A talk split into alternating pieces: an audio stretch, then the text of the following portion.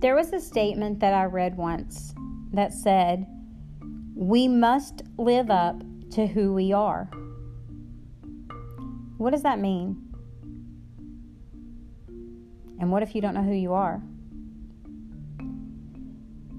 I'll be honest with you, that is a question that has haunted me for many years. It's so hard for me sometimes to relate to people that act so sure of themselves, that act so sure of who they are. But it is a question that I think if you're a Christian, you need to be asking yourself. For one, who are you? And that statement that we must live up to who we are, how does that apply? So let me summarize this in a little way. If you're a Christian, everyone who has ever come to Christ had a before Christ. Just think about that. Everyone.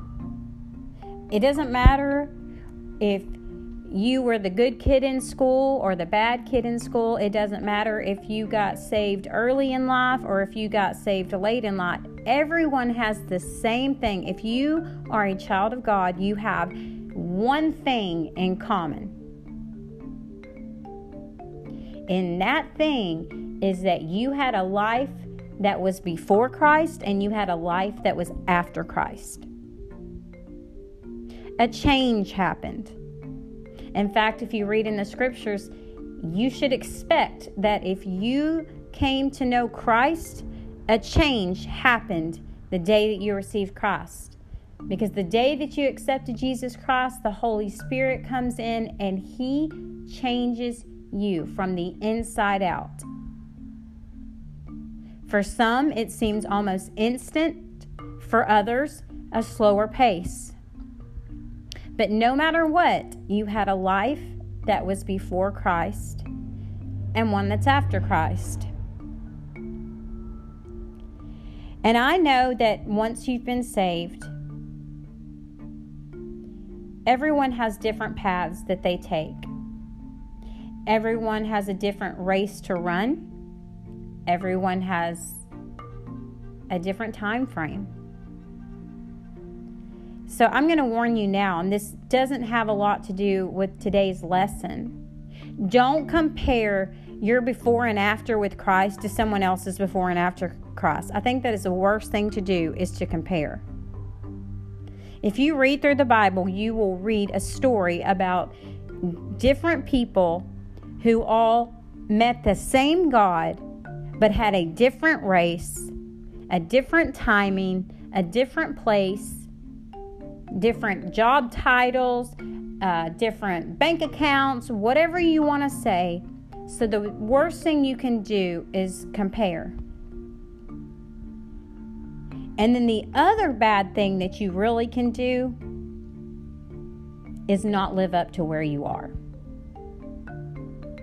And what I mean by that is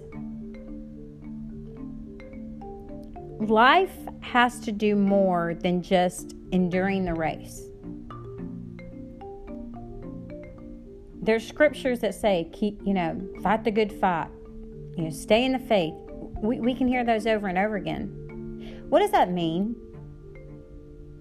I think for some people, they really think that that means, okay, hardships are going to come my way. God already said that in His Word. Got it. Check. Check that list off. Okay, bad things are happening. Okay, endure the race, endure the race, endure the race. Yes, you, you have to endure the race. Becoming a Christian doesn't mean your life gets easy. In fact, most of the time, a true Christian that is just going after Christ, their life becomes harder. And I think sometimes we get so caught up in just enduring life as if it's just this one big pain in our rear ends, basically, that we must endure um, just things that are against God. We must endure the race when the hardships comes. That, that we forget that we're a new person now. We are a new creation in Christ. And it's not Just stay where you are, be in your comfort zone, endure the race. Make sure your kids go to church, make sure that they learn the Bible, make sure that you pray every day and do all these lists of things and keep as safe as possible. Um, evaluate all their friends, evaluate your friends, and then if you have to, just have no friends, isolate yourself, because believe me, I have been a a person that is so outgoing, but I found myself self just completely isolating because enduring the race became so hard. Because enduring the race means that you have to deal with real life. I want to read a scripture, and then I want you to really think about it. In First Peter chapter one, verse fourteen, he says, as obedient children, do not conform to the evil desires you had when you lived in ignorance. And for a little while, I was like, okay, so don't be stupid. You know, if you used to have a cussing problem, quit. Um, if you were not a church goer when you got saved, you know, start. If you uh, really haven't picked up your Bible, maybe you should think about doing that. I mean, yeah, we could say, okay, we're not living in ignorance. What does that really mean? Dig deeper with me. When we lived in ignorance, we lived a life that thought that being a good person was this set of rules. And a lot of us live in ignorance because we accepted Christ. We accepted the salvation that He freely gave when He sent His Son on the cross to die for us. And we were happy about that because we knew we were saved and we knew we were going to heaven. But some of us are ignorant.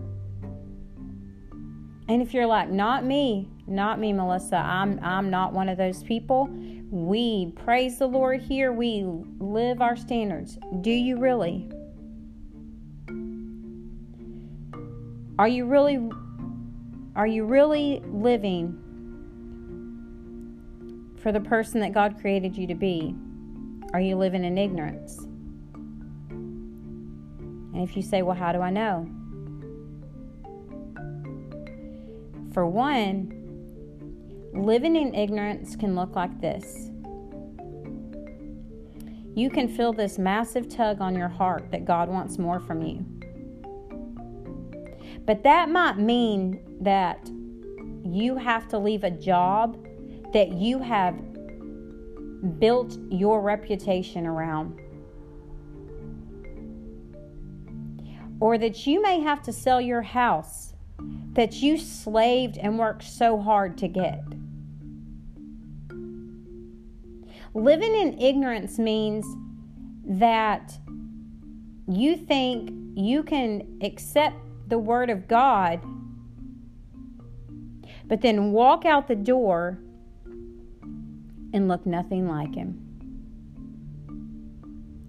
Ignorance is when you have the tools in front of you with that Holy Bible and you know what God expects. But because you have, don't get me wrong, if we do wrong things and things like that, it's going to happen. We, nobody, you're, there's no way. You can try to live the most perfect life ever, and I promise you that you will sin in it. And that is what is so wonderful about God's gift with His Son and salvation. But where we become ignorant is where we think that that's where it stops for us. We did it. We got saved. We rejoice. Our family rejoices. We're happy, but we're not really going to give anything up. That's ignorance. Remember earlier I said you had a before Christ and an after Christ? After you met Christ, this feeling comes on you, and I know it so well. And I've worked with youth groups for years, And I loved seeing when they found Christ. It was an amazing experience. Their attendance soared. They were bringing their friends. They praised and worshiped differently. They prayed differently. But then, a year or so later, sometimes less than that, it's almost like it never happened. And the kid that was there before Christ started looking like the kid that was after Christ. There was no difference. That's the ignorance. And when he's saying in First Peter here, don't conform to the evil desires you had when you lived. Evil desires don't always mean that you're out looking at pornography or that you're out partying every day. Maybe you've really cleaned up your act, but ignorance can also be that you just live your life to endure the race and get through it. You do your biblical duties as outlined by the church or outlined how you think it should go, but you never really fall in love with the Father to the point that you really will, not just think about. We can think all day, you know, I think I could give that up for God. I think, I think, I think. I'm talking about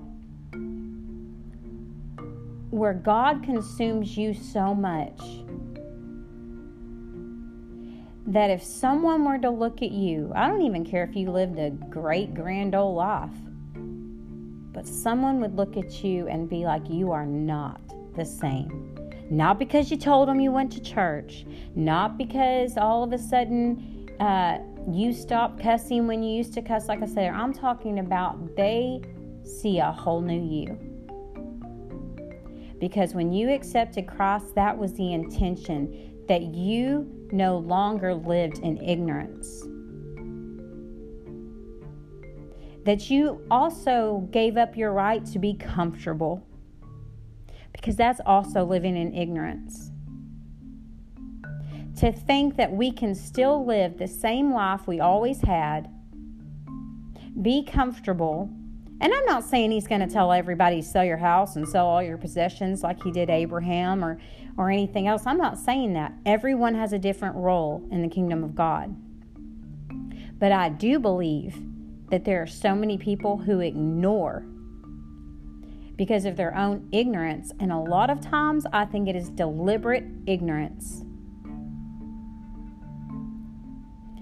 We deliberately ignore what we know to be true in Christ. We deliberately ignore the gifts that God put in us. We deliberately ignore the people that God told us to minister to, because you do not have to go to ministry school to minister. That There's nowhere in the Bible that says that. But we do it because that's where we're comfortable. But God's saying, don't be ignorant like you were back then. You're not the same. You're not the same at all. He never intended to save your soul and come into your heart and indwell in there so that you could just live the same life, or so that you could just be so comfortable in your salvation that you never did anything crazy for God.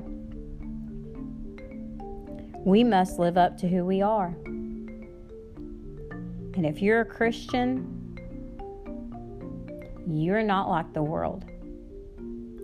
And it's time for us to stand up and live up to who we really are, even if it hurts a little bit.